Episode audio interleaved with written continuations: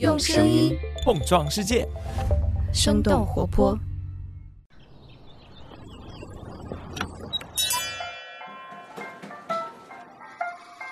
您的生动早咖啡好了，请慢用。嗨，早上好呀！今天是二零二二年的五月三十号，星期一。这里是生动早咖啡，我是来自生动活泼的梦一。几条商业科技轻解读，和你打开全新的一天。上周，全球共享民宿巨头 l b n b 爱彼迎中国对外宣布，自今年七月三十号起，将会暂停支持中国国内游房源体验及相关预订。这也就意味着，已经进入中国市场七年的爱彼迎将会彻底退出中国大陆业务，未来只提供国内用户的出境游业务。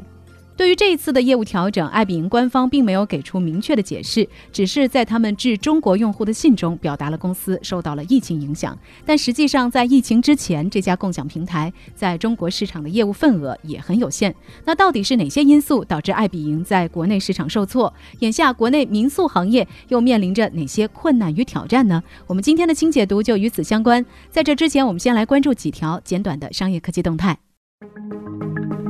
我们先来关注一下国内的电商平台。最近，阿里巴巴和拼多多分别发布了2022第一季度财报。报告显示，阿里在一季度实现了营收超过两千亿元，与去年同期相比增长了百分之九，但是净利润却同比下降了百分之二十四。另外，阿里的核心电商平台淘宝和天猫首次出现了 GMV，也就是商品交易总额下降的情况。财新网的分析认为，三月以来的疫情导致供应链和物流的中断，而受疫情冲击严重的深圳、上海等地方，恰恰是电商卖家们的聚集地，因此也出现了比以往更多的订单取消以及配送延迟的情况。而另一电商巨头拼多多，则在一季度实现了营收二百三十八亿元，同比增长了百分之七。尽管总营收和增长幅度都是低于阿里的，但是拼多多的净利润却扭亏为盈。财报显示，拼多多今年一季度的净利润大约是二十六亿元，而去年同期则为净亏损二十九亿元。另外，这也是拼多多首次实现连续四个季度的盈利。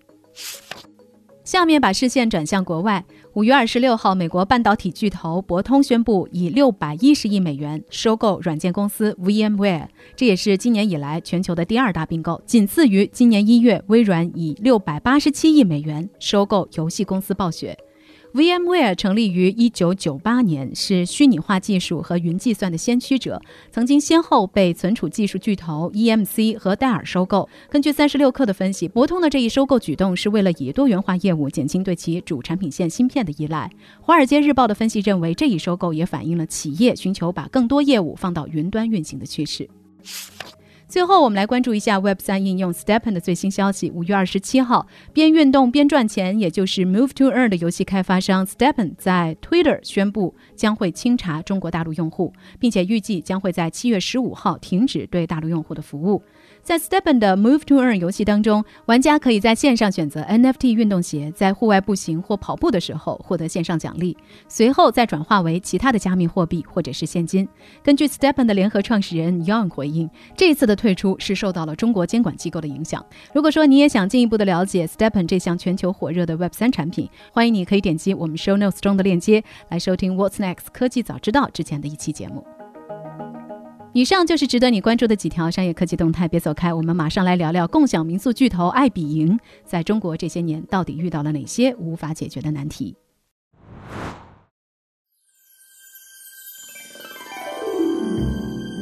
嗨，你好呀，我是梦一。五月三十一号，这周二，也就是明天，生动活泼二零二二年的新节目《声音特稿》跳进兔子洞正式上线。在第一期的节目当中，制作人嘉勋将会带着你跳进电子烟的兔子洞。来探究这个无序冒进的新兴产业和藏在其中的灰色销售链正在如何改变一群高中生的命运。每隔一个周二。嘉勋都会带着你一起去寻找不同的兔子洞和他们所通向的未知世界，也欢迎大家直接搜索节目名称来收听和订阅。同时，也邀请你订阅我们的 newsletter，在那里，制作人嘉勋也会分享一些他的采访见闻和无法放到节目当中，但是仍然有价值的小故事。具体的加入方式，你也可以来点击我们 show notes 中的生动小油桶链接。欢迎你在听过节目之后给我们评论或者是写信，你们的反馈对我们来说非常重要。那就和我们一起跳进兔子洞吧。这就是我们今天的早咖啡小动态。下面继续我们的清解读。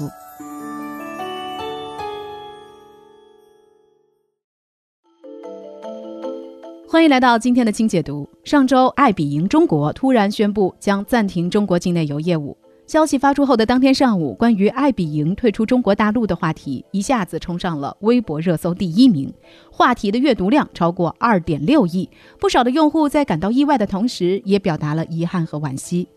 曾经的爱比营的确在国内市场有过一段高光时刻。根据三十六氪的报道，二零一七年他们中国大陆市场的客户量比前一年增长了百分之一百八十，这也使得当时中国成为了继古巴之后爱比营第二个快速增长的市场。自那以后，爱彼迎在国内的本土化进程也按下了加速键。仅在二零一九年的上半年，爱彼迎中国区业务增长接近三倍，Plus 房源业务同比增长超过六倍。但是好景不长，爱彼迎在中国的日子并非一直那么好过。随着入场的玩家越来越多，爱彼迎在中国的市场优势也就越来越弱。CNBC 在近期的一篇文章当中提到，尽管在中国大陆市场投入了大量的运营成本，但是近些年来，中国市场住宿业务只占爱彼迎全球整体收入的。百分之一左右。爱彼迎在今年一季度的财报当中也直言说道：“与第四季度相比，我们确实看到亚太地区在二零二二年第一季度出现了环比复苏，但中国除外。从财报反映出的预订量低迷，再到他们这几年间频繁的换帅动作，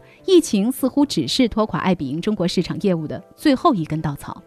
那么，在全球二百二十多个国家和地区，拥有超过一点五亿用户和六百多万套活跃房源的爱彼迎，为什么会无法持续拓展中国民宿市场呢？原因之一，国内市场竞争激烈，爱彼迎缺乏价格和房源优势。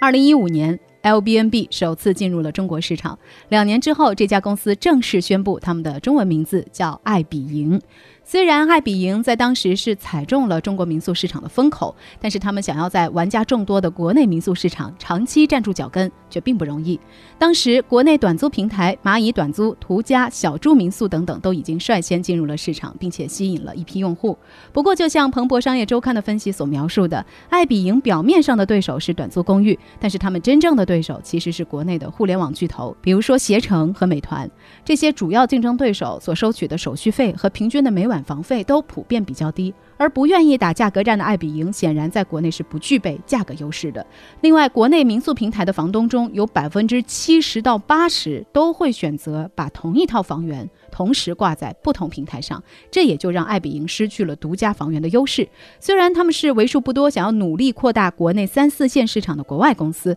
但是美团在低线城市的领导力和议价能力也成为了爱彼迎在本地市场发展的重要阻碍。来自景建智库的分析师周明奇表示，美团、携程在国内市场的渗透率比较高，基础客群庞大，而且各大在线旅行平台的渠道搭建已经趋于完善，所以留给爱彼迎的空间并不大。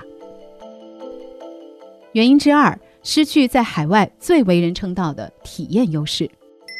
要说到爱彼迎的初心，他们想要做的就是共享房屋经济，盘活居民闲置的房屋资源。而在分享居住资源的同时，房屋主人也会参与到接待、分享个人日常，同时为游客提供各种融入本地自然文化生活的体验，比如说他们精心准备的早餐，还有一些行程建议和指南等等。而房东在获得房租收入的同时，也能够结识更多来自世界各地的人。因此，共享民宿分享的不仅仅是房屋空间，同时也是房东作为当地人所分享的日常生活方式和体验。再加上国外房源市场丰富，特别是欧美地区有着非常多元化的房源支持，从乡村小屋到酒庄城堡，从充满野趣的森林树屋到一应俱全的移动房车，各种各样不同风格的民宿会给人们的旅行体验增加了不少惊喜。而爱彼迎所推崇的与人共享的开放式住宿理念，却成为了限制他们在国内发展的重要原因。根据中国社科院的调查，百分之七十的国人是不太相信陌生人的。